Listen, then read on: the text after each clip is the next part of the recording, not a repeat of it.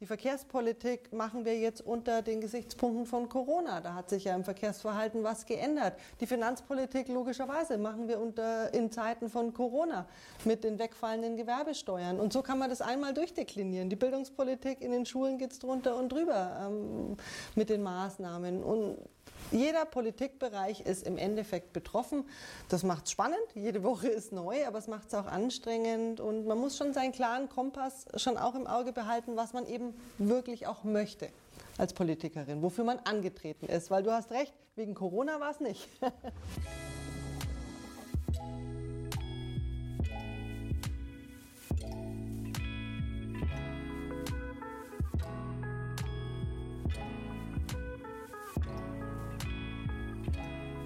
Willkommen zu Hause, dem Talk-Podcast bei Geheimtipp München.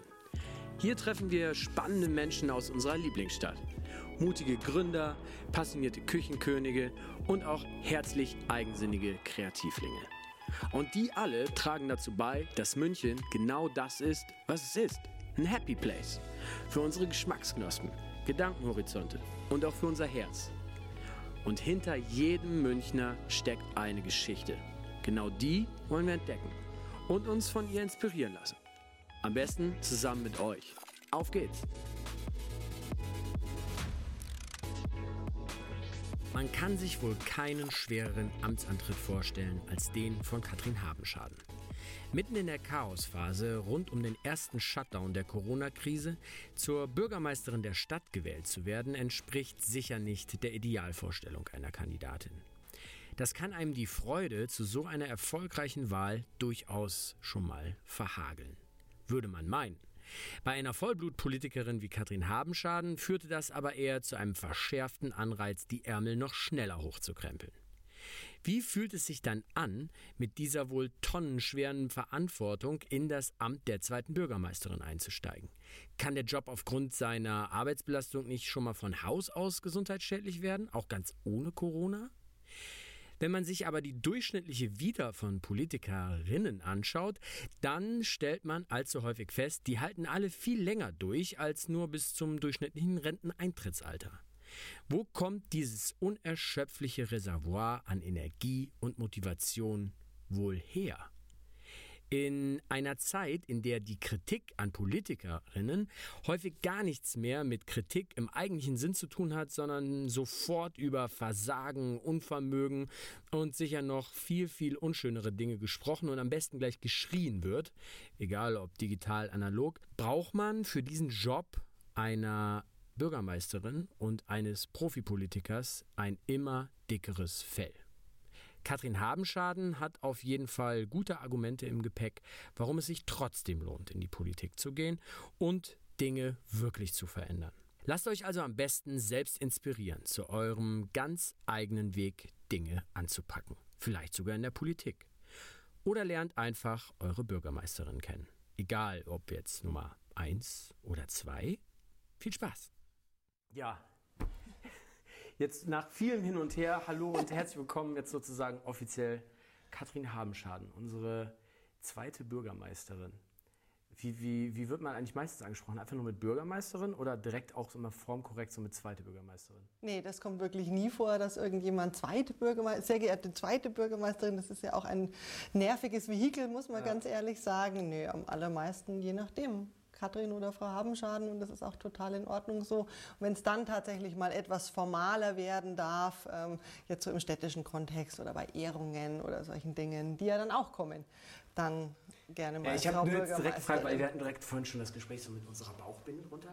Schreiben wir da jetzt Bürgermeisterin rein oder müssen wir formkorrekter sein und schreiben zweite Bürgermeisterin? Und dann haben wir uns für zweite entschieden. Und dann war jetzt dann doch spießiger, als wir hätten. Da ist auf alle Fälle dann nichts verkehrt, weil ja. das, da ist dann alles richtig gemacht. Ja. Inwieweit es spießig ist, müsst ihr selbst entscheiden, aber formal stimmt es dann. Jetzt haben wir es gerade schon so am Anfang ein bisschen mitbekommen. Irgendwie ähm, ahnt man das ja auch immer im Umgang mit Spitzenpolitikern. Mhm. Das ist so ein, schon so ein leicht getriebener Job. Wie gesundheitsschädlich ist der Beruf? als Bürgermeisterin in Corona-Zeiten. Und ich frage jetzt nicht der Viren wegen, mhm. sondern eher so der Arbeitsbelastung wegen. Mhm. Dann hat es tatsächlich gar nichts zu tun mit Corona, sondern dann ist es allgemein so. Also es ist, was schwierig ist, ist, man hetzt wirklich den ganzen Tag von Termin zu Termin. Ähm, so gesundheitsschädlich ist es, glaube ich, gar nicht, weil man bewegt sich zumindest einigermaßen genug. Da hatte ich ja am Anfang Sorge, dass es dann ganz hinten runterfällt, weil ich meinen Sport nicht mehr schaffe. Aber man rast ja wirklich von A nach B. Das passt dann schon am Ende vom Tag. Was zu kurz kommt, ist mal in Ruhe gescheit zu essen, haben wir vorhin schon im Vorgespräch kurz gesprochen. Das muss man dann auf den Abend verschieben, so das Genussessen ähm, mache ich dann aber auch sehr gerne. Ja, und am Wochenende holt man dann halt die Dinge nach, sofern es da keine Termine gibt, die ansonsten zu kurz gekommen sind. Dann wirklich richtig den Ausdauersport. Ich glaube nicht, dass es ein wahnsinnig gesundheitsschädigender Job ist. Man muss halt gucken, dass man irgendwann dann auch mal. Das sagen die Leute immer, bis sie dann umkippen. Aber wie viele Termine hast du da so am Tag? Heute habe ich es mal gezählt. Heute waren sieben, die so wirklich ohne Pause ineinander übergegangen sind. Einer davon war gemütlicherweise ein Mittagstermin, von daher da habe ich dann auch gegessen.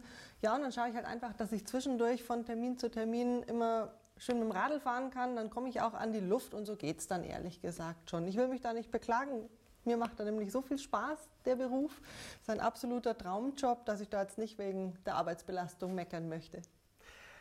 Wobei man jetzt ein bisschen sagen muss, streng genommen hast du mit dem Beruf so ein bisschen die Katze im Sack gekauft. Ne? Also angetreten zur Wahl, wahrscheinlich auch gehofft, dass es vielleicht was wird als erste oder zweite oder dritte, wie auch immer dann die Bezeichnung ist, Bürgermeisterin. Ähm, aber da war ja zu Beginn des Wahlkampfs noch keine Rede von Corona. Und dann ist die Wahl, wann war Shutdown? 17. März? Um, Zwei Tage. Vom 10. auf den 11. und am 15. war dann die Wahl, ja. genau. Awesome. Mhm. Katze im Sack, oder? Naja, beim Wahlkampf war es dann tatsächlich so, der folgte einer Choreografie, natürlich stetig ansteigend bis zum Tag vor der Wahl. Da mussten wir dann vieles ad acta legen, Marienplatz mit Robert Habeck und also alles, worauf so, das sozusagen so hingezittert worden wäre. Das war schon sehr, sehr schade, muss ich schon wirklich sagen. Wir haben dann innerhalb von zwei Stunden alles ins Netz verlegt und es hat dann eigentlich auch sehr, sehr gut geklappt, aber es ist natürlich niemals dasselbe. Und jetzt als zweite Bürgermeisterin ist es im Endeffekt genauso. Also klar, ich habe ganz viele Themen im Gepäck, die ich voranbringen will und vorantreiben will. Und einen wirklich eklatanten Teil meiner Zeit ähm, frisst jetzt Corona, um es mal so zu nennen. Äh, die Auswirkungen, so die Maßnahmen. Gewesen. Wie groß genau. ist der eklatante Teil?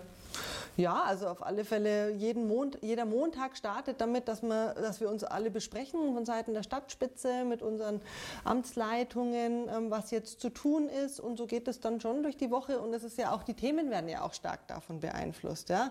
Die Verkehrspolitik machen wir jetzt unter den Gesichtspunkten von Corona. Da hat sich ja im Verkehrsverhalten was geändert. Die Finanzpolitik logischerweise machen wir unter, in Zeiten von Corona mit den wegfallenden Gewerbesteuern. Und so kann man das einmal durchdeklinieren. Die Bildungspolitik Bildungspolitik in den Schulen geht es drunter und drüber ähm, mit den Maßnahmen. Und jeder Politikbereich ist im Endeffekt betroffen. Das macht es spannend. Jede Woche ist neu, aber es macht es auch anstrengend. Und man muss schon seinen klaren Kompass schon auch im Auge behalten, was man eben wirklich auch möchte als Politikerin, wofür man angetreten ist. Weil du hast recht, wegen Corona war es nicht. War aber dann ja schon relativ schnell klar, dass das quasi ein anderer Job sein wird unter einem krasseren Härtetest als eigentlich angenommen. Ähm, war das dann am Anfang auch, fühlte sich das so ein bisschen bürdenmäßig an oder das so ein, so ein Zusatzdruck noch ausgelöst, wo man sagt so, boah, das, das ist ja eine, eine Fahrt ins Blaue. Ich meine, das, selbst die erfahrenen Politiker, die äh, schon lange Jahre in ihren Ämtern sind, die haben sowas noch nicht gehabt und dann quasi neu ins Amt mit so einer Aufgabe. Ähm, es kann auch unangenehm sein, oder? Ich glaube, das ist eine Typfrage. Dadurch, dass ich ja eh neu gestartet habe, waren die Bedingungen eh für mich komplett andere als mein vorheriges Leben als Stadträtin, auch als Fraktionsvorsitzende. Das ist einfach eine totale Änderung, auch vom ganzen Tagesablauf. Und ähm, ich denke mir, ich nehme es jetzt einfach, wie es ist. Ich nehme es auch als Herausforderung. Na klar, ich habe die nicht kommen sehen. Niemand von uns hat das. Aber ehrlich gesagt, andere Leute müssen sich noch ganz anders einstellen und müssen noch ganz anders die, die Folgen abfedern. Ähm, und ähm, ja, an die denke ich mit mehr Ehrfurcht Furcht, bin ich auch ganz ehrlich, als ich das jetzt bei mir selber tue. Ich kann mich da schon darauf einstellen, dass ich dann ein paar extra Runden zum Haushalt drehe, ähm, also zum städtischen Haushalt meine ich jetzt mit weniger Geld oder oder einfach nochmal eine Besprechung habe. Das ist eine ganz andere Belastung, als es beispielsweise ähm, die Leute im Kita-Bereich oder eben auch pflegendes Personal hat. Und an die denke ich mit mehr Ehrfurcht. Ich habe einfach nur ein bisschen geänderte Voraussetzungen, Rahmenbedingungen, aber mit denen komme ich schon klar. Wie ist das mit dem Arbeitspensum? Es, ähm, an der Stadtspitze wahrscheinlich sowieso permanent hoch. Also man kauft sich dann einen, Job ein, sozusagen, von dem man äh, laut Arbeitsvertrag nicht genau weiß, wie viele Stunden am Ende der Woche da draufstehen. Ist es jetzt noch krasser geworden durch Corona oder ist es eigentlich eh äh, eh immer hoch und jetzt ist halt einfach die Belastung inhaltlich eine andere, aber die, die mhm. Menge ist wahrscheinlich gar nicht gestiegen. Aus guten Gründen stehen keine Stunden in einem Arbeitsvertrag, das muss man jetzt einfach auch mal so sagen. Äh, es gibt es einfach nicht und so ist der Job auch nicht. Also der beginnt in der Früh, aber er endet auch wirklich erst dann, wenn ich ins Bett gehe, weil ich ja nicht ausblende, dass ich Politikerin bin und ähm, ja zum Beispiel bis spät abends dann auch wirklich die Presse vom nächsten Tag mitverfolge. Aber jetzt ganz konkret Corona. Da gibt es beide ähm, Effekte. Es ist mehr geworden, das habe ich dir schon erzählt, Olli. Äh, es sind viel mehr Termine geworden, wo wir uns um die Krise und ihre Auswirkungen drehen. Auf der anderen Seite fallen auch, und das ist wirklich sehr, sehr schade, viele schöne Termine weg. Es fallen viele Empfänge weg, es fällt, fällt viel Kulturelles weg, was ich persönlich sehr, sehr mag und wofür ich ja auch als Bürgermeisterin zuständig bin. Ich würde sehr gerne viel mehr Treffen machen in größeren Runden, wo äh, ja, ich auch mit der Zivilgesellschaft, mit Leuten, mit Vereinen, Verbänden über die Politik sprechen möchte, ja, was sie davon halten. All das, also so dieser direkte Kontakt ist jetzt gerade wahnsinnig schwierig geworden und das kann man auch nur bedingt mit WebEx ausgleichen, weil man ja zum Teil gar nicht weiß, mit wem man gerne sprechen würde. Unsere Bürgerversammlungen beispielsweise, ja, wo uns einmal im Jahr die Bürgerinnen und Bürger jedes Stadtviertels wirklich mal ganz konkret sagen, was sie von uns und von unserer Arbeit halten. Die sind alle abgesagt. Ähm, das finde ich schon schwierig, muss ich ganz ehrlich sagen, weil das ist der direkte Kontakt, der mir jetzt fehlt. Lass auf die Themen gleich nochmal zurückgehen. Mhm. Lass vorher nochmal so einen Schritt zurückgehen und zwar die, die Vorgeschichte von, von Katrin. ähm, du bist jetzt gerade frisch gewählt worden zur Bürgermeisterin und vorher warst du ja keine Berufspolitikerin, sondern du bist des Berufswegen nach München gezogen und hast hier lange Jahre bei der Stadtsparkasse mhm. gearbeitet und bist auch, so das Klischee will, eher untypisch für eine grüne Politikerin, eine Diplom-Betriebswirtin. Also ähm, eigentlich ein sehr hardfact-beladener Job. Ähm, wie hat deine Politisierung stattgefunden? Also vom Prinzip her hast du natürlich recht. Ich bin das, was es zum Beispiel nach Ansicht der CSU gar nicht geben dürfte. Eine Grüne, die Wirtschaft kann und auch wirklich sehr, sehr gerne mag. Ein grünes Einhorn.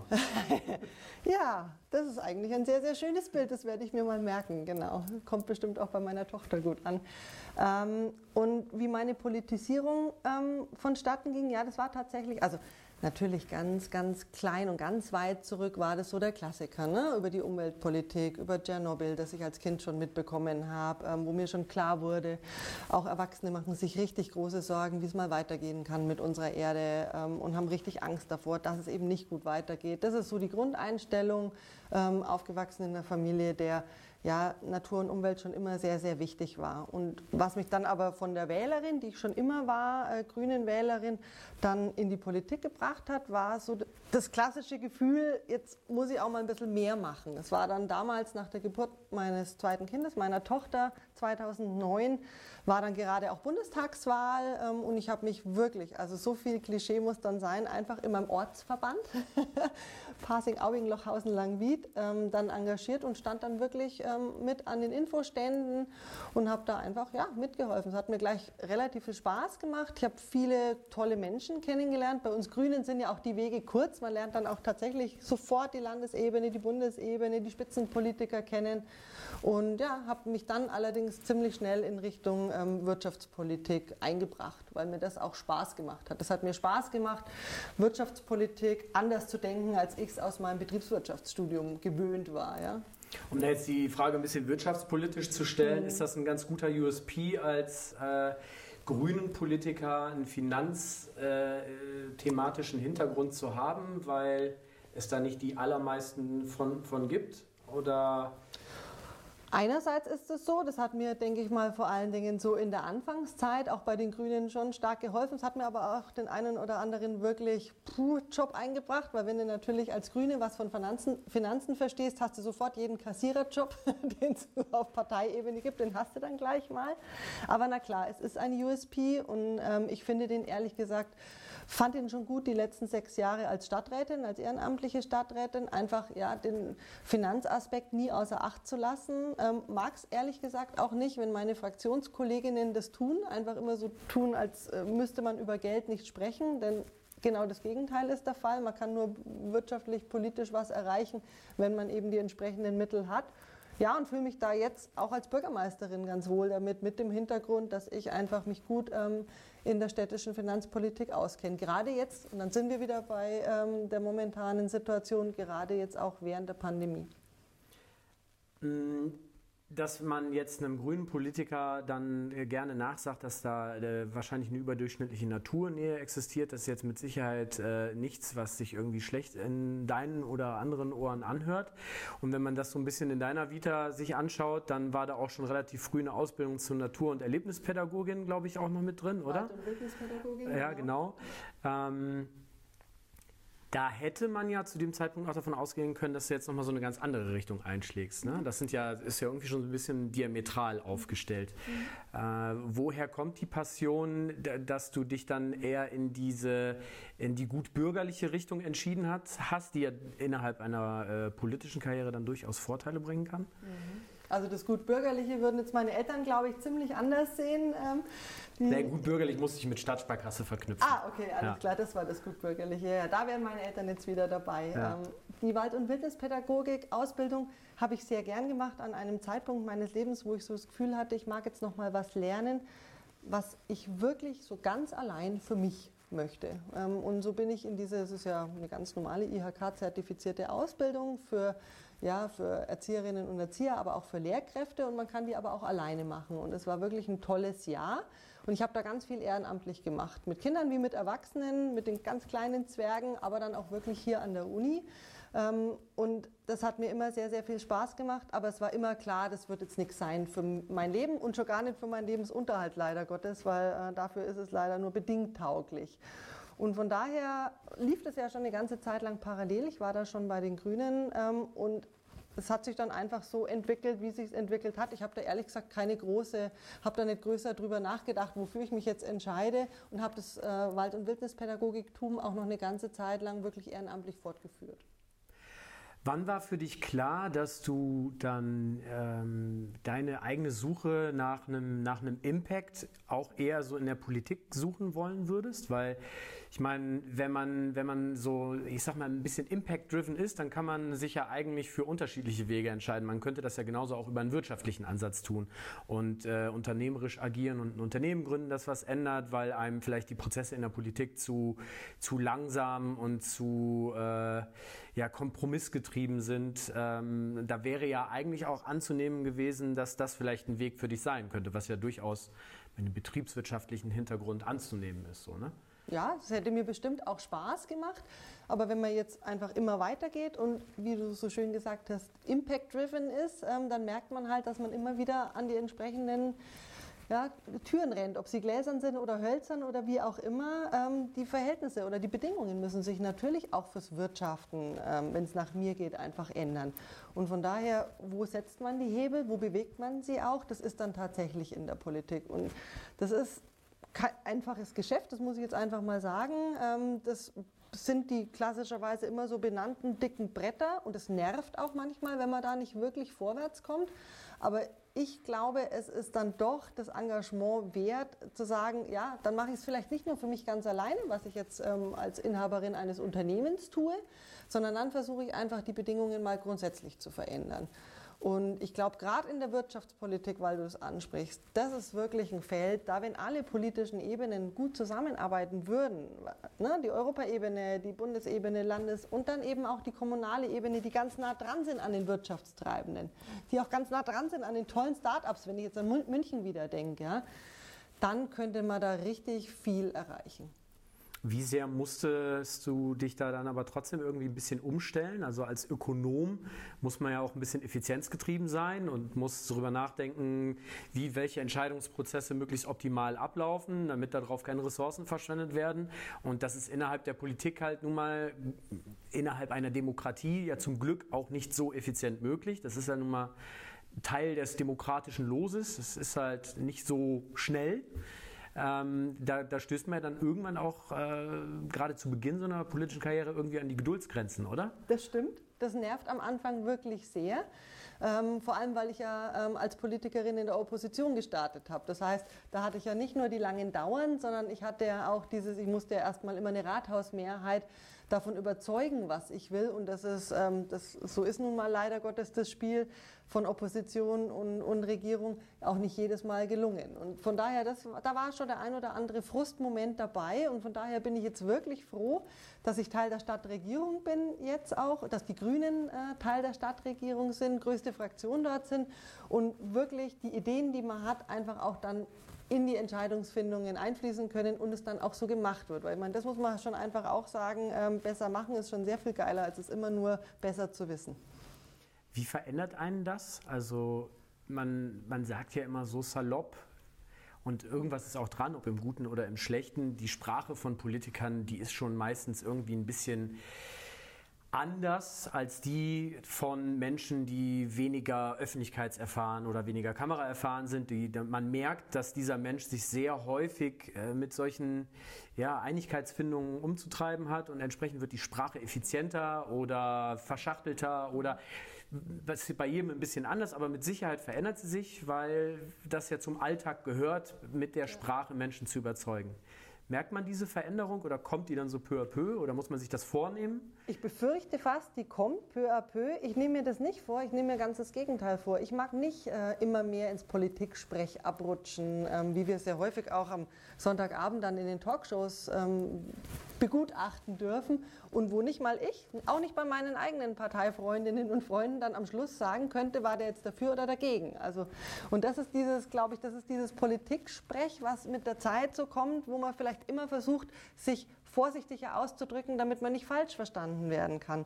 Aber das ist, glaube ich, ein Fehler. Also lieber wird man auch mal, äh, ja, wird, wird einfach auch mal was falsch verstanden und man kann es danach ja immer auch wieder korrigieren als man versucht, sich immer so vorsichtig um eine klare Aussage rumzudrücken, dass man irgendwann gar nicht mehr festgelegt werden kann. Dass dieses, wofür steht der oder die jetzt eigentlich, für niemanden mehr erkennbar ist. Und da habe ich mir ehrlich gesagt schon vorgenommen, dass das nicht passieren soll. Ich mag schon, dass klar wird, wofür ich stehe. Auch in dieser Position als zweite Bürgermeisterin. Hast du da hm, dir eine besondere Reflexionstechnik oder so überlegt? Weil am Ende wird ja dann das Wort schon auch immer auf die Goldwaage gelegt. Gerade jetzt zu Corona ja wahrscheinlich noch viel mehr als jemals vorher denkbar gewesen wäre. Ne? Also es, äh, das kommt ja irgendwie mit der Zeit. Ich meine, das ist wahrscheinlich das Hauptwerkzeug deines Berufes, ist deine Sprache. Mhm. Ja, und da gibt es natürlich verschiedene Abstufungen. Also wenn ich ähm, schriftlich was rausgebe, achte ich da natürlich mehr drauf. Habe ich dann aber auch die Zeit und die Möglichkeiten und Hilfe, ähm, einfach ja, nochmal drüber zu gehen ähm, und äh, meine, meine schriftlichen, sage ich mal, Äußerungen darauf abzuklopfen, ob sie auch einfach klar sind. Wenn ich spreche, ehrlich gesagt, mache ich das nicht. Und äh, ich habe ja vorhin schon durchklingen lassen, ich habe zwei Kinder und die sind da ehrlich gesagt ähm, korrektiv genug und sagen mir das auch manchmal so, hä, wie redest du jetzt wieder? Ja? Ähm, ich habe jetzt nicht kapiert, was du eigentlich von mir willst. Und das ist dann schon immer der Moment, wo ich mir denke, okay, jetzt scheine ich so einen Ab Abstraktionsgrad erreicht zu haben, der wirklich für die Katze ist, weil wenn mich ein Elfjähriger und eine Elfjährige und ein 14-Jähriger nicht mehr verstehen, dann rede ich wohl offensichtlich gerade wirklich unverständliches Zeug. Was gibt es noch so für Veränderungen, die jetzt der Job irgendwie für dein Leben äh, gebracht hat? Also mir würden jetzt so ein paar einfallen, wenn man sich jetzt so ein bisschen. Sag mal, was du denkst, das würde mich auch interessieren. Also was ich mir zum Beispiel extrem unangenehm vorstelle, ich bin auch ein sehr politisch interessierter Mensch und konnte mich bisher A, nie entscheiden, für welche Partei wirklich final, weil das durchaus so ein bisschen themenabhängig ist. Und B, ob ich den Impact eher im Unternehmertum sehe oder eher in der Politik. Und was mich durchaus auch ein bisschen abschreckt, ist, man muss ja irgendwie auch über die Ortsgruppe anfangen und somit über die kommunale Politik. Und die kommunale Politik hat den Vorteil, dass sie am nächsten dran ist, so am, am Bürger und am Volk. Und das ist aber gleichzeitig, gerade in AfD-Zeiten wie diesen, mit Sicherheit auch der größte Nachteil, wenn man sich so anschaut, eher so in ländlichen Regionen zum Beispiel, mit was für für einen Hass und direkten Auswirkungen auf mein eigenes privates Dasein ich auch auf einmal umgehen muss. Sowas stelle ich mir zum Beispiel unangenehm vor. Ich glaube, in München ist man da so ein bisschen in der Insel der Glückseligen im Verhältnis zu anderen Orten. Ich will jetzt keine Klischees pflegen, aber äh, AfD-Deppen gibt es auch hier. Ja, Das ist auf alle Fälle richtig. Den letzten Teil der Aussage kann man nur unterstützen. Ähm, und es ist auch so. Also das hat sich auch geändert. Das hat sich allerdings jetzt nicht so viel geändert ähm, ab dem Moment, wo ich Bürgermeisterin wurde, sondern eher als ich OB-Kandidatin für die Grünen wurde. Da habe ich das ganz stark gespürt, dass ähm, Hass und Hetze ähm, im Netz auch auf meinen persönlichen Kanälen einfach deutlich zugenommen haben. Da muss ähm, und da kann ich mich auch schützen, indem das ähm, dann einfach ja den direkten, sag ich mal, den direkten Scheiß auch jemand anderes dann mal übernimmt. Ähm, denn das ist tatsächlich nicht so einfach. Es hat, hat, ja zwei Aspekte. Ich will auch nicht hart oder immer härter werden, ähm, sondern mich fest es dann auch tatsächlich an. Ich bin immer noch jedes Mal erschrocken, was für Hassgefühle irgendjemand ähm, entwickeln kann, nur gegenüber jemandem, den man gar nicht kennt und der aber halt einfach nicht die Politik vertritt, die man sich selber so wünscht oder vorstellt. Da bin ich ja dabei, da wäre ich auch in jeder Debatte ähm, jederzeit zu haben, aber natürlich nicht mehr dann, ähm, wenn wirklich ähm, ja, Worte benutzt werden, die ich so nicht vertragen kann. Das ist eine Änderung, die es gegeben hat. Eine andere Änderung zum Beispiel ist, ähm, dass mir sehr viel abgenommen wird, auch so im täglichen Leben. Das bin ich überhaupt nicht gewöhnt. Ja? Das finde ich ehrlich gesagt auch nach wie vor noch schräg. Lass mal noch mal so ein bisschen auf das Hassthema zurückkommen, mhm. äh, gerade so das digitale Hassthema. Wir sind ein Online-Magazin. Ähm, ist das was, wo eigentlich nach wie vor jeder Politiker noch so komplett auf sich alleine gestellt ist? Also ohne da jetzt zu parteipolitisch zu werden, aber zum Beispiel ja Renate Künast, die ist ja jetzt aktuell durchaus dafür bekannt, dass die da ja auch rigoroser gegen vorgeht und auch ähm, im Netzdurchsetzungsgesetz und ähnlichen Dingen durchaus versucht, auch äh, die, dieser äh, Anonymisierung entgegenzutreten.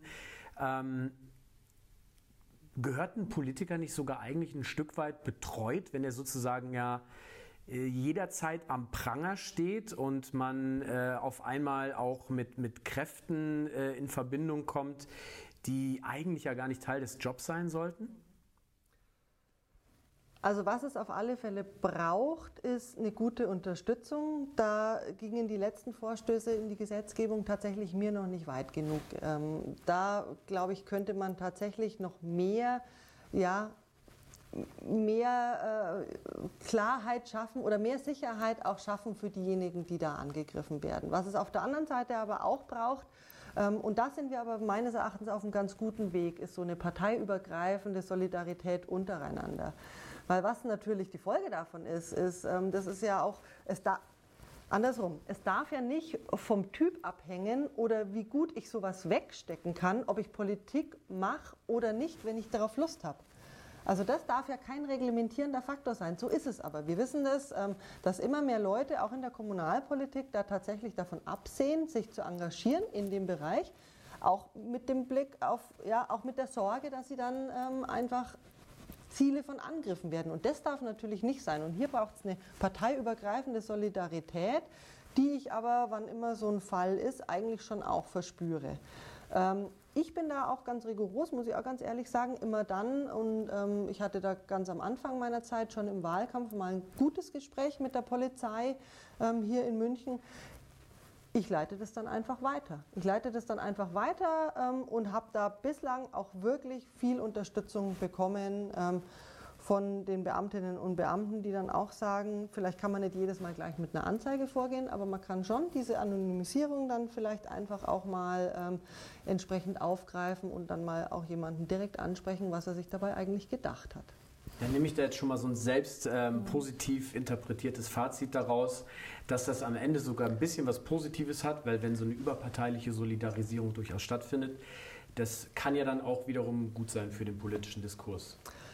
Das ist die sehr positive Interpretation. Ähm, es, meine positive Interpretation ist natürlich auch immer für mich persönlich, ich lasse mich davon nicht abhalten und ich lasse mhm. mich nicht kleinkriegen und ich lasse mich auch nicht leiser machen oder stiller oder, oder weniger oder sonst irgendwas. Ja? Das ist meine ganz persönliche Interpretation. Aber die allerbeste Interpretation wäre jetzt unseres Gesprächs, wenn wir sagen, es hat es vielleicht einmal gegeben, aber wir waren dann alle so stark und so geeint, dass es das jetzt nicht mehr geben darf. Und da tatsächlich brauche ich jetzt schon noch ein paar Maßnahmen auf Gesetzgebungsebene, für die ich ja leider kommunal nicht zuständig bin. Ja. Ähm, Themenschnitt etwas härterer Natur, weil sonst rennt uns die Zeit davon. ähm, jetzt spreche ich mit einer zweiten Bürgermeisterin. Mhm. Vor dir gab es, glaube ich, nur eine, oder? Na, es gab schon mehrere zweite auch, Bürgermeisterinnen. Waren das dann? Zwei, glaube ich, weiß ich noch. Echt? Zwei weiß ich sicher, ja. Okay, aber Dritte gab es auch. Genau. Ja, bei. Dritten, okay. Mhm. Auf jeden Fall nicht allzu viele. Mhm. Und fast hätte es ja sogar äh, eine, eine, erste Bürgermeisterin äh, sein können, wenn vielleicht euer Wahlkampf nicht so abrupt unterbrochen worden wäre, wer weiß. Ähm, lass mal so ein bisschen über das Thema Frauen in der Politik sprechen. Mhm.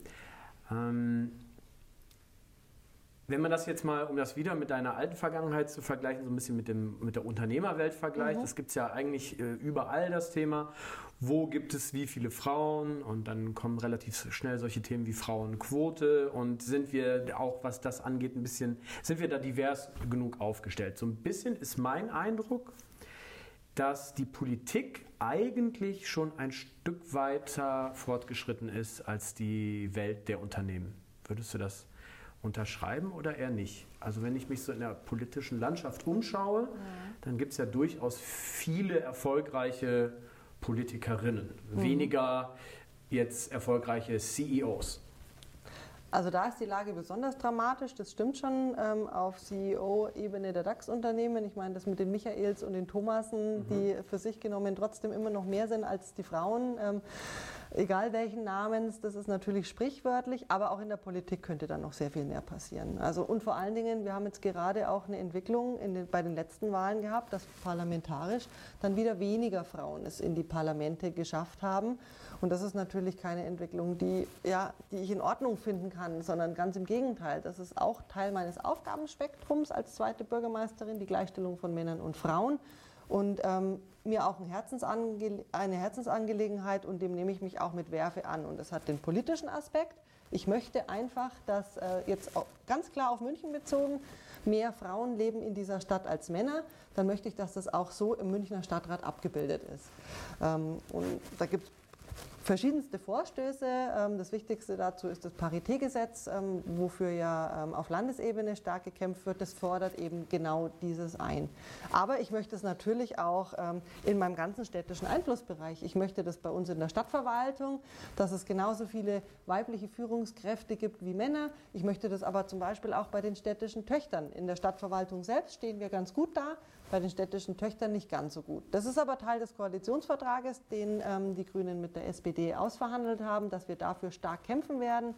Und ähm, ja, ich glaube, das kann ich aus, mit Fug und Recht behaupten, dass ich mich dafür auch, auch einsetzen werde, ähm, die ganzen sechs Jahre lang. Und so arg krass finde ich übrigens den Themenschnitt auch nicht ähm, zu unserem Hass und Hetze im Netz, weil auch hier sind Frauen und gerade politisch aktive Frauen sehr viel stärker betroffen als die politisch aktiven Männer. Aber also, um nochmal zum Kern deiner Frage zurückzukommen, das ist schon was, was in der Politik, vielleicht ist es die Sichtbarkeit, mhm. die sich verbessert hat, aber die nackten Zahlen, geben es noch nicht her. Da sind Frauen nach wie vor unterrepräsentiert. Du hast äh, Diversity-Themen angesprochen, übrigens wie ähm, auch noch andere ähm, Gruppen. Ich mag jetzt immer nicht wie andere Minderheiten sprechen, weil wir haben gerade gesagt, Frauen sind keine Minderheit, aber ähm, zu, einer, zu, einem diversen Parlament gehört dann, gehören auch noch andere Aspekte für mich.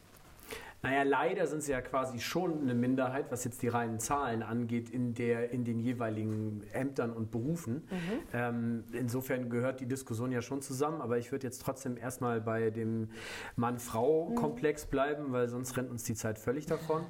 Ähm, aber ist nicht die beste Arbeit, die man daran tun kann, eigentlich die des, des Role Models. Also es ist ja die, die Vergangenheit, gibt halt nun mal in den allermeisten Fällen viel leichter männliche Role Models vor als weibliche Role Models. Und äh, wenn ich mir das jetzt auch gerade anschaue in äh, in Unternehmertum, da sind ja gerade so in den letzten Jahren durchaus auch ein paar weibliche Role Models als große Gründerinnen, was weiß ich, Lea Sophie Kramer, Verena Pauster groß geworden.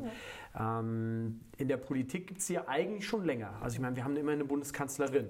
Also meine Kinder kennen ähm, zum Beispiel gar keinen männlichen Kanzler. Das finde ich schon mal eine spannende, äh, einen spannenden Fakt. Und natürlich, Role Models braucht es und ich nehme die Herausforderung an mich persönlich, eines zu sein auch sehr, sehr gerne an. Das finde ich, ähm, ja, ist auch ein guter Teil des Jobs, wirklich zu sagen. Und ich denke da auch viel drüber nach. Ich denke da viel drüber nach, wie kann ich dieses Amt so ausfüllen, dass ich auch klar es als Frau ausfülle und damit auch klar ähm, ja, ein gutes Beispiel oder ein gutes Zeichen bin für alle Frauen und Mädchen, die sich vielleicht denken, Mensch, Bürgermeisterin, das hatte ich für mich noch nie gedacht. Aber da ist eine, die zeigt mir, wie gut es einfach geht. Also das ist schon spannend. Ähm, ansonsten, ehrlich gesagt, ähm, ist es mir lieber, wir sprechen hier in der Politik wie auch ähm, in, in der Wirtschaft dann auch wirklich mal über Quoten. Denn da ähm, bin ich wirklich der Auffassung, die funktionieren, die funktionieren dann auch im Zeitablauf. Ähm, und da bin ich als Grüne einfach auch damit sozialisiert worden ähm, und würde sie mir deswegen auch in allen anderen Bereichen gerne wünschen. Okay, das da juckt es mir zwar unter den Fingern, Gerne. das Quotengespräch aufzumachen, aber ich habe noch zu viele andere Themen, die ich eigentlich noch. Dann so machen wir die Quoten, die führen wir die Quotendebatte ein anderes Mal. Aber Sie, das ist schon, um es nur kurz anzuschneiden, wahrscheinlich innerhalb der, der Frage, und da sind wir uns, glaube ich, völlig einig, dass es überall mehr Frauen braucht. Übrigens sind bei uns im Unternehmen eigentlich nur Frauen. Ähm, ich, also das spricht ich für bin, euer Unternehmen? Ich bin, ich bin keine, aber ich habe bisher haben wir nur Frauen angestellt. Und nicht, weil wir nur Frauen anstellen, sondern weil die sich durchgesetzt haben bei uns. Also ähm, da bei uns kann ich schon mal eine Besserung äh, geloben sozusagen. Ähm, aber nichtsdestoweniger ist das Quotenthema ja ein extrem polarisierendes, Absolut. oder? Absolut. Ist das gut so, dass das so polarisiert oder ist das eigentlich eher schlecht? Mai, wie bei allen ähm, Themen, die polarisieren, werden sie damit auf alle Fälle debattiert. Das ist schon mal der erste Schritt, den ich schon mal wichtig finde. Und natürlich gibt es da ähm, die eine und die andere Meinung dazu. Und natürlich kenne ich die Argumente alle. Und ich habe einfach eine ganz explizite Meinung dazu, ähm, vor allen Dingen auch, was die Entwicklung von weiblichen Führungskräften angeht. Da habe ich vielleicht einfach auch schon zu viel erlebt in einem ganz klassischen Unternehmen, ähm, bin da vielleicht auch schon selbst an die ein oder andere gläserne Decke ähm, rangeknallt und habe dazu einfach ja einen, einen, klaren intrinsischen Impact zu sagen, so kommen, kommen wir wirklich weiter, wenn wir als Ziel die Gleichstellung von Männern und Frauen auch auf dem Bereich aller Führungsebenen haben. Jetzt muss ich mal ganz kurz einmal überlegen, weil eigentlich würde ich mich am liebsten noch weiter über das Thema unterhalten. Aber wir sind ja ein Münchner Podcast. Ja, dann machen wir mal was anderes. Und eigentlich muss unbedingt schon auch noch ein München-relevanter Teil da rein. Erst recht, wenn ich mit einer Münchner Bürgermeisterin spreche. Und sonst geht uns jetzt gleich diesbezüglich das Thema komplett aus. Ähm, Jetzt stelle ich mal eine Frage, die natürlich das Potenzial bietet, dass du da sehr politisch drauf antworten kannst. Ähm, versuchen wir es mal so eher so stadtvisionär anzupacken, das Ganze. Nämlich so dein Dilemma, dass die Themen, mit denen du eigentlich im Rucksack in diesen Job gegangen bist, aktuell gar nicht so sehr stattfinden können. Aber mal direkt zwei, drei Sachen so vorab. Es gab ja auch sehr schnelle Veränderungen durch Corona, die eigentlich sehr gut sind. Glaubst du, die werden uns erhalten bleiben? Und wie sehr ähm, freut das dann durchaus dein grünes Herz, mit allem Respekt, dass das dann nicht eine despektierliche Freude wird. Stichwort Radwege, mhm. grüne Inseln und so weiter. Mhm. Was du ansprichst, sind die Sachen, die tatsächlich ähm, aufgrund ähm, der Corona-Entwicklungen jetzt sehr, sehr schnell angegangen wurden. Zum Beispiel die Schanigärten, ähm, die wir jetzt alle so sehr genossen haben durch diesen Sommer. Da war der Impact erstmal ähm, schon auch die Situation der Wirtinnen und Wirte, die innen mehr oder weniger keinen Tisch mehr verkauft haben, weil alle aufgrund der momentanen Situation lieber draußen sitzen wollten. Was wir aber gemerkt haben ist, wir verbessern damit die Situation, die Lebensqualität in ganz vielen einzelnen Straßen. Und natürlich bin ich der Meinung, die müssen auf alle Fälle bleiben, denn die haben gerade in den Vierteln, in denen es früher ähm, ja nicht Café an Café an Café oder Park an Park gab, einfach die Aufenthaltsqualität so sehr verbessert. So ähnlich sehe ich es zum Beispiel mit den Pop-up-Radlwegen. Ähm, die sind auch aus der Corona-Situation entstanden. Da gab es schnell die Entwicklung, dass ähm, die Menschen mehr aufs Radl gestiegen sind, weil sie sich in den öffentlichen Verkehrsmitteln vielleicht subjektiv ähm, und auch objektiv nicht mehr so wohl gefühlt haben in der Anfangszeit. Und ähm, was haben wir gemerkt? Es wird viel, viel mehr genutzt ähm, als vorher. Die Verkehrssicherheit ist wirklich eklatant angestiegen. Und ich muss ganz ehrlich sagen, wenn es nach mir ginge, sollten auch die bleiben. Denn es ist natürlich ein Schritt in eine gut gemachte Verkehrswende zu sagen, wir äh, schaffen bessere Radelinfrastruktur und damit auch äh, eine Möglichkeit, dass die, die wirklich wollen, denen es vorher aber nicht sicher genug war oder irgendwie die, die Infrastruktur nicht gepasst hat, die können dann einfach sicher und gut radeln, auch mit ihrer Familie. Also da gab es schon so ein paar Sachen, die gingen in die richtige Richtung und die gingen aber jetzt nicht nur wegen Corona in die richtige Richtung, sondern die gingen insgesamt liefen die gut und waren natürlich auch ähm, Teil dessen, was ich mir für die Stadt der Zukunft auch wirklich vorstelle. Und von daher bleiben auf jeden Fall. Was ist da dein, dein Eindruck, was äh, die Meinung der, der Bevölkerung angeht? Also wenn man online schaut und auf diverse Portalen irgendwie zusätzliche Radwege, Radschnellweg, Pop-up-Radwege, dann werden äh, gerade auf äh, Facebook, äh, da wird noch viel lieber gegrantelt mittlerweile, da werden dann die Trolle laut und äh, in, in meiner äh, analogen Bubble kenne ich aber eigentlich niemanden, der sich darüber aufregt. Ich kenne nur Leute, die sagen, ja, mein nervt schon und zwei Wochen später merken sie, wie angenehm es eigentlich ist. Was ist da dein Eindruck, wie so die Stimmung der Bevölkerung das in die Zukunft tragen kann? Naja, wahrscheinlich wäre es in meiner Bubble so ähnlich wie in deiner Bubble und von daher ist es, glaube ich, wichtig, den Blick da schon zu weiten. Ähm, ich glaube, was Wichtig ist, wenn wir über den Verkehr der Zukunft sprechen, ist, dass wir es nicht reduzieren auf ein Verkehrsmittel. So gern ich selber auch Radl fahre, bin ja heute auch mit dem Radl hergeradelt, aber das darf natürlich nicht passieren, sondern das Herzstück unseres Verkehrs hier in München, gerade wenn wir an den umweltfreundlichen Verkehr denken, ist unser ÖPNV. Und ähm, da müssen wir schon dafür sorgen, dass der, gerade wenn wir uns wünschen, dass die Menschen umsteigen, dann wird es nicht über, ja, eine, eine grüne Vortragsreihe zur äh, Mobilität der Zukunft passieren, sondern durch ein gutes Angebot. Und da müssen wir daran arbeiten, dass das Angebot auch in Zukunft stimmt. Und ich weiß, wovon ich spreche, weil ich wohne am äußersten Stadtrand ähm, in wirklich äh, mehr oder weniger einer kleinen ÖPNV-Diaspora, bin auf die S-Bahn angewiesen und von daher ähm, kann ich das wirklich gut beurteilen an allen Ecken und Enden müssen wir hier drehen, wenn wir, uns, wenn wir möchten, dass in München die Leute wieder besser von A nach B kommen. Um das Thema nochmal in eine andere Richtung zu transferieren, wie ist da dein Eindruck, ähm, ohne da jetzt äh, unserer Politik vorschnell auf die Schulter klopfen zu wollen, was die Wahrnehmung der Münchner mit solchen Themen angeht? Also wenn man sich so generell mit dem Thema Pop-up-Radwege und Schanigärten, auch wenn die in anderen Städten anders geheißen haben, beschäftigt hat, dann wird sofort natürlich die Innovationsstadt äh, Berlin hochgelobt und da gibt es dann ganz viele tolle Radwege. Und äh, in der Zwischenzeit waren die in München einfach schon da, wurde einfach in der Presse nicht so breit getreten und hier gab es, was meinen Eindruck angibt, viel schneller, viel mehr davon. Ähm, ist München da bei sowas manchmal äh, viel weniger selbstverliebt als der eigene Ruf und macht Dinge viel schneller und liberaler klar als andere Städte?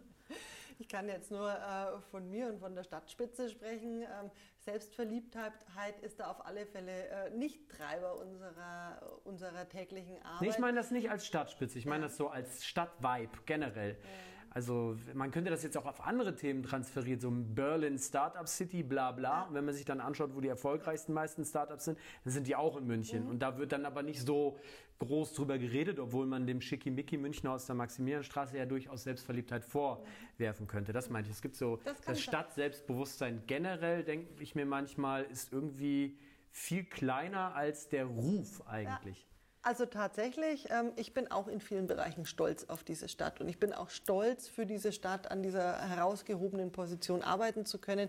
Und die Punkte, die du angesprochen hast, die zählen da dazu. Also die, die sind mit ein Grund dafür. Äh, die Startup-Szene, äh, mit der ich ja viel zu tun habe, diese ganzen Bereiche, die man vielleicht wirklich gar nicht so klassisch hier vermutet, die aber da sind und die auch wirklich sehr hoch wertgeschätzt werden. Und man merkt ja so ein bisschen ne, am, am, am Messegeschehen zum Beispiel, wie viel da hier in München auch wirklich wirklich stattfindet und es findet nur dort statt, wo, wo auch, äh, ja, wo auch die Innovationen passieren. Das ist ja immer sehr, sehr stark verknüpft, wenn ich zum Beispiel an die Bits denke und an solche Dinge. Ähm, und ich glaube, was man aber nicht braucht, ist jetzt irgendwie ein Selbstbewusstseinsschub, sondern was man wirklich braucht, sind jetzt gerade auch wieder auf die Situation bezogen, ganz, ganz viel hindenken, wie wir das sichern und oder noch ausbauen können. Das, glaube ich, ist elementar und ähm, da versuche ich auch im Rahmen auch der momentanen Möglichkeiten wirklich Partnerin zu sein für die entsprechenden Branchen, ähm, für die Startup-Szene, aber auch tatsächlich für äh, ja, die ganz klassische, tradierte Münchner Wirtschaft in ihrer Gesamtheit. Ja, da frage ich mich halt tatsächlich, ob das wirklich zu 100% so ist. Natürlich ist es ja irgendwie cool, wenn man wirklich über die Themen nachdenkt und sie antreibt und sie vorantreibt. Und am Ende merkt man so nach dem ganzen Stress und Gehetze, ah, wir sind da eigentlich ganz gut. Aber so im Zuge deiner Wahlvorbereitung habe ich beispielsweise ein Interview von dir mit Liesel Weppen gesehen und die hat den Wunsch geäußert, als ihren Wunsch an die Wahl, dass München zum Beispiel mehr ein Vorbild werden soll. Und da denke ich mir, hm, Vielleicht ist es ja in ganz vielen Dingen schon ein Vorbild. Wir müssen uns dessen einfach nur bewusst sein. Also das ist ja wieder die gleiche Frage wie mit de, die mit dem Role Model. Und wenn ich mir das jetzt, jetzt stelle ich die Frage jetzt nicht an dich als Politikerin, sondern als, als Ökonomin und Betriebswirtin. Es gehört zu jedem guten Produkt halt nun mal auch Marketing und Marketing ist halt zu so und so viel Prozent auch immer warme Luft. Mhm. Und wenn ich mir das jetzt so im Städtevergleich anschaue, dann würde ich jetzt einfach mal so sagen, Berlin ist auf jeden Fall richtig gut in warmer Luft im Verhältnis zu äh, München. So, ich natürlich kann ich dich, will ich dich jetzt nicht einladen, dass du jetzt Berlin disst, will ich ja auch nicht. Aber das Verhältnis, glaube ich, ist klar, was ich meine. Ne? Also ja, ein das, bisschen das mehr drüber wir, sprechen gehört halt wir, schon auch irgendwie genau, dazu. Genau, das sind oder? wir auch nicht im Widerspruch ähm, und das versuche ich auch tatsächlich wirklich ähm, genau diesen, diese tollen Standortfaktoren, die wir einfach haben, auch bei jeder Gelegenheit auch wirklich raus, rauszustellen. Das finde ich auch ganz wichtig. Ähm, und aber ob das jetzt wirklich mit so einem, also ich bin mir da nicht ganz sicher, ob das wirklich mit so einem Selbstbewusst oder mit so einem Change of Mind wirklich passieren muss oder einfach mit einem klaren, wir wissen, wie gut wir sind, wir wissen, wofür wir stehen und wir wissen, dass wir in einer wunderschönen Stadt leben und arbeiten dürfen und wir sind einfach selbstbewusst genug, ähm, da, da, gar kein großes Ding draus machen zu müssen, sondern einfach weiterzuarbeiten und dann wird irgendwann unsere Arbeit für uns sprechen. Also vielleicht spreche ich da jetzt auch eher aus meiner eigenen Seele als wirklich aus der Marketing-Seele, die ich noch nie vertreten habe. Ähm, und wenn du da andere Ideen hast, dann lass es mich wissen, dann machen wir das auch gerne gemeinsam. Wenn es da tatsächlich noch ein bisschen lauwarme oder heiße Luft braucht. Ja, das, das wäre dann nochmal wieder ein anderes Gespräch. Wir haben, glaube ich, vier oder fünf Folgegespräche jetzt schon ausgemacht. Ähm, das heißt, du würdest, äh, würdest du München dann eher als Hidden Champ sehen oder ist es einfach nur ein, äh, ein leiser Champ sozusagen? Ich würde weder das eine noch das andere sehen. Ich sehe es, glaube ich, ein bisschen anders als du. Ich glaube, ähm, wir sind halt, wir machen nicht viel heiße Luft, ähm, sondern wir sind stolz auf das, was wir können. Und da, glaube ich, brauchen wir gar nicht so viel, ähm, so viel Wertschätzen oder Schulterklopfen von außerhalb, sondern die Dinge, die hier relevant sind. Und ich habe zum Beispiel ähm, so, so Leading-Messen äh, angesprochen, die sind schon da und die wissen eben auch ganz genau, was sie an München haben. Und für mich ist einfach nur wichtig, das jetzt einfach auch zu sichern. Und da haben wir natürlich schon andere Voraussetzungen als in Berlin. In Berlin ist es wesentlich einfacher und nach wie vor immer noch günstiger ähm, zu gründen. Und in München ist es einfach furchtbar schwierig, auch nur die kleinsten Räumlichkeiten zu finden. Und wenn man größere Räumlichkeiten für sein Business braucht, dann ist es echt ein Problem. Und hier dann ganz konkret Möglichkeiten zu schaffen, ähm, auch mit der städtischen Wirtschaftspolitik. Ähm, das ist zum Beispiel meine Aufgabe. Siehst du da schon einen Schweif am Horizont? Jetzt gerade so was, äh, das war ja bis vor, sagen wir mal, einem halben Jahr auf jeden Fall ein ganz klarer Standortnachteil, so wie du es jetzt gerade gesagt hast. Wenn man sich jetzt gleichzeitig auf der anderen Seite anschaut, was jetzt auch Corona gemacht hat, ähm, mit, mit größeren Unternehmen, also beispielsweise Pro7, Sat1-Gruppe, die hat schon ganz klar entschieden, äh, so und so viel Prozent der täglich stattfindenden Arbeit wird einfach pauschal äh, ins Homeoffice ausgelagert. Oder auch so einen süddeutschen Artikel, wo man sich mal so die fünf größten Tower der Stadt anschaut. Die sind so durchschnittlich mit, ich glaube, 40 oder 45 Prozent Leerstand gerade betroffen, weil die Leute einfach im Homeoffice sind und viele große Unternehmen, die ja durchaus in München ansässig sind, äh, rechnen sich gerade mal so durch. So wie viel werden wir in Zukunft sinnigerweise im Homeoffice stattfinden lassen? Wenn ich das jetzt in potenzielle Coworking Spaces für äh, äh, Startup-Inkubatoren umrechne, dann könnte da ja durchaus, äh, wenn das Kapital noch da bleibt, äh, sich echt einiges tun in den nächsten hm. zwölf Monaten, oder? Also das ist eine spannende Frage, die ich jetzt auch noch nicht abschließend beantworten kann. Wir als Stadt stellen uns diese Frage auch. Wir sind ja auch ein riesengroßer Arbeitgeber, eine Arbeitgeberin äh, mit unwahrscheinlich vielen auch Bürogebäuden. Und genau diese Frage, wie werden wir jetzt nach Corona mit allem, was wir da gelernt und erlebt haben, die Plätze einfach und äh, ja, Space einfach besser nutzen können. Das interessiert mich auch sehr. Ich finde die Debatten um jegliche Art von, von New Work absolut spannend, auch für uns als Stadtverwaltung, aber für die ganze Stadt an sich. Weil es hat zwei Aspekte. Den äh, frei werdenden Raum hast du angesprochen. Ja, wir haben aber ja nicht nur Bedarfe, was ähm, Wirtschaftstreibende angeht oder Gründerinnen und Gründer. Wir haben ja auch einen riesengroßen Mangel an bezahlbarem Wohnraum was kann sich da unter Umständen, was kann sich hier unter Umständen auch ergeben? Es gibt ja neue Gebietskategorien ähm, im Gesetz mit dem urbanen Gebiet, da kann Wohnen und Arbeiten wieder besser gemischt werden. Also das ist eine spannende Frage, aber auch verkehrlich ist es natürlich eine spannende Frage. Kann es durch ähm, aktiveres Nutzen der Homeoffice-Möglichkeiten auch eine Entlastung geben in unserem, äh, in unserem städtischen Verkehr, den, über den wir ja schon gesprochen haben und der aktuell auf alle Fälle hochbelastet ist? Also von daher, ich glaube, es ist noch zu früh, momentan mitten in, in der Pandemie wirklich zu sagen, was nachhaltig die Effekte sein werden. Aber ich glaube, was man mit Sicherheit sagen kann, ist, ähm, dass wir nicht mehr alle ähm, in der Früh zu unserem Arbeitsplatz fahren werden nach der, nach, ähm, der Pandemie, uns dann da, dort sieben Stunden lang beschäftigen werden an unserem eigenen Arbeitsplatz mit unserem Computer und unserer Topfpflanze und am Abend dann wieder heimfahren werden, ähm, um dann die Räumlichkeiten wieder so und so lang ungenutzt zu überlassen. Also dieses, diese Debatten, die sind dafür viel zu stark im Raum und haben ja wirklich einfach auch einen wirtschaftlichen Impact. Und den gilt es natürlich stark ähm, ja, für sich zu nutzen. Wie optimistisch bist du ganz persönlich, dass ähm, am Ende des Tages die Chancen gut stehen, dass in der Bilanz nach Corona mehr positive Veränderungen stehen als negative, speziell jetzt für München? Mm, also grundsätzlich bin ich ein ganz optimistischer Mensch und würde immer sagen, ähm, dass wir da das Gute in Zukunft nützen können und, äh, ja, und aus, dem, aus, aus, den Problemen viel gelernt haben. Ich bin aber auch ehrlich, es hängt jetzt schon auch davon ab, wie lange werden wir uns in dieser Situation noch befinden, weil davon wird auch abhängen, ja, wer, jetzt, jetzt sind wir wieder bei den Wirtschaftstreibenden, bei den Firmen, bei den kleinen Unternehmen, bei den spannenden Dingen, wer schafft es wirklich durch diese Zeit. Und ähm, da mache ich mir große Sorgen, bin ich auch ganz ehrlich, ähm, weil umso länger die Zeit dauert, Soforthilfen, flankierende Maßnahmen von Bund und Land. Das haben wir alle jetzt einmal erlebt. Ich bin ehrlich gesagt pessimistisch, dass das in 2021 nochmal so kommen wird. Von daher, ich hoffe schon, dass wir viel davon lernen, das Beste daraus mitnehmen und dann aber tatsächlich jetzt auch zeitnah, hoffentlich, keep my fingers crossed, dann irgendwann einfach auch mal in eine Zeit nach dieser Zeit eingleisen können. Das ist doch ein gutes potenzielles Schlusswort. Ich muss Sehr noch gerne. zwei abschließende Fragen hinterschicken, die wir immer hinterschicken, äh, die mich speziell gerade bei unserer Bürgermeisterin natürlich auch interessieren. Was sind denn deine liebsten drei Geheimspots in, in München? Und den, den allerwichtigsten, den musst du uns auch gar nicht verraten, weil wahrscheinlich wirst du ja oft genug schon erkannt und bist froh, dass du deinen liebsten Geheimtipp gar nicht äh, preisgeben musst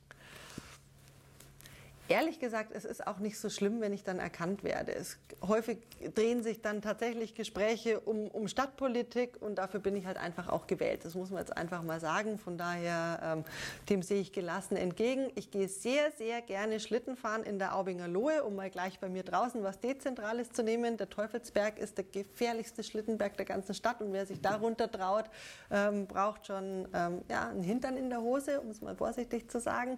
Dann mag ich sehr gerne natürlich natürlich die Isar, aber das ist der Klassiker. Ähm, aber ich nehme was, was gleich in der Nähe ist. Ich mag unwahrscheinlich gerne den Rosengarten in Untergiesing. Ähm, das ist wirklich ein Ort, an dem ich super gerne bin. Ich bin aber auch ganz gerne im Rathaus, muss ich sagen. Ähm, die, das erste halbe Jahr hat schon mal sehr viel Spaß gemacht und auch sehr viel Freude gemacht, trotz der schwierigen Situation. Und ich mag da gerne noch ein bisschen länger bleiben. Ist das schon die Überleitung zu der nächsten Frage? Frage ich mich gerade, was ist für dich zu Hause? Ist es das Rathaus? Nein, nein, nein, nein. Zu Hause ist ähm, für mich ähm, der Ort, an dem meine Familie und wirklich so meine besten Freunde sind. Von daher muss es jetzt auch nicht klassischerweise mein Zuhause in Aubing sein, ähm, an dem ich aber allerdings auch sehr, sehr gerne bin, gerade wenn sich ja, die Zeit dort immer weiter ähm, verkürzt, sondern es ist wirklich dort, wo ich mich zu Hause fühle. Das ist ähm, ja, bei meiner Familie und bei meinen Freunden. Der Ort ist gar nicht so wichtig, merke ich gerade. Okay. Ja, dann wollen wir hoffen, dass nahe dieser Heimat äh, bald auch Schnee fällt, hm. damit der Geheimtipp ausgekostet werden kann. Ich sage vielen, wir vielen Dank. Wir sehen uns dort. Ich bin gespannt, ob du dich runterrodeln traust. Ja, da kannst du mich, sobald der Schnee fällt, gerne nochmal erneut zu provozieren. Mache ich. Geht äh, wahrscheinlich darin aus, dass ich es auf jeden Fall mache und mir dann was breche. Oh Gott, und ich war dann schuld Dazu neige Ende. ich. Das möchte ich nicht. vielen, vielen Dank, dass du da warst. Sehr Hat gerne. mir sehr viel Spaß gemacht. Mir auch. und ähm, vielleicht können wir ähm, noch einen Termin finden, wo wir die ganzen nicht besprochenen Themen beim nächsten Mal reinpacken. Ich habe das Gefühl, dir liegen noch ein paar auf der Zunge. Ja, ja, von daher ich habe sowieso schon Gerne. zwei Zettel zur Seite gelegt, Gerne. ohne die Gruppen überhaupt anzusprechen. Ja, vielen Dank. sehr gern. Ciao. So, vielen Dank euch fürs Zuhören. Uns hat es riesig viel Spaß gemacht. Ähm, wir hoffen natürlich, euch ging es genauso. Und wenn es euch genauso ging, dann müsst ihr diesen Podcast jetzt natürlich abonnieren. Ihr müsst ihn kommentieren, ihr müsst ihn liken, ihr müsst damit machen, was man mit allen Dingen im Social Web so tut. Interagiert mit uns, empfiehlt ihn weiter und wenn ihr irgendwelche Fragen habt, zögert nicht, wir beantworten sie und finden es beim nächsten Mal raus. Bleibt uns gewogen und wir hören uns.